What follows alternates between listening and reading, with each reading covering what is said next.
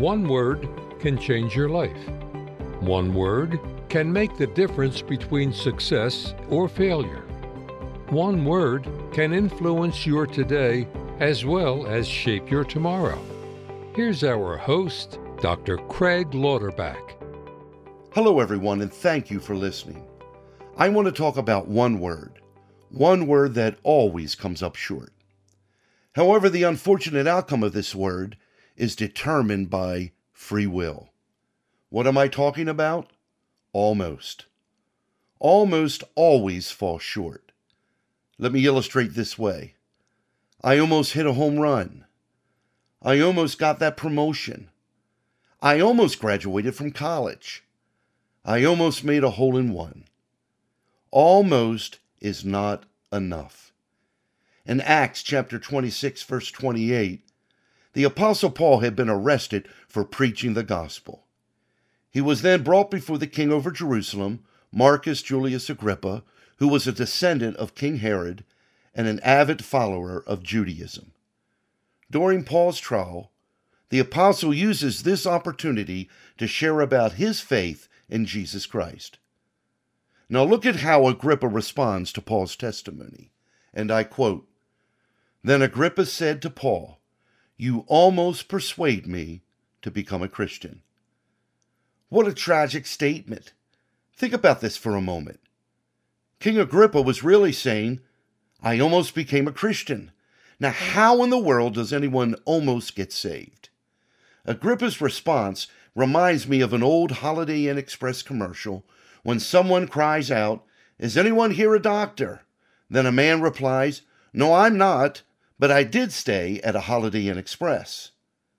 Can you imagine someone asking if you're a Christian and your reply is, Not yet, but I was almost saved? In the Bible, a rich young ruler approached Jesus asking how he could be saved. In response, Jesus lists all of the commandments, to which the young ruler replies, I have kept them all since my youth. Jesus then adds one more command, telling this young man to sell all he has and give it to the poor. This is when the young ruler and Jesus parted ways. Unfortunately, like King Agrippa, he was almost saved. What will you say when you stand before Almighty God? Lord, I was almost persuaded. Or how about this? Lord, I almost made a commitment. I almost got saved. Lord, I believed, even though I didn't receive. Isn't believing enough? Look at what the Apostle James says in James chapter 2, verse 19. You believe that there is one God, you do well. Even the demons believe and tremble. Listen to me. Believing without receiving is almost. In other words, it's not enough. Paul knew salvation was more than just believing. Paul knew almost would never grant people access into heaven. Salvation comes when you go beyond believing and receive. Think about it. What would have happened if Jesus almost came to earth? What would have happened if he almost lived a sinless life? What would have transpired if he almost was crucified? Almost raised from the dead. Almost, no matter how you cut it, no matter how you defined it, it will never be enough. Almost is failure.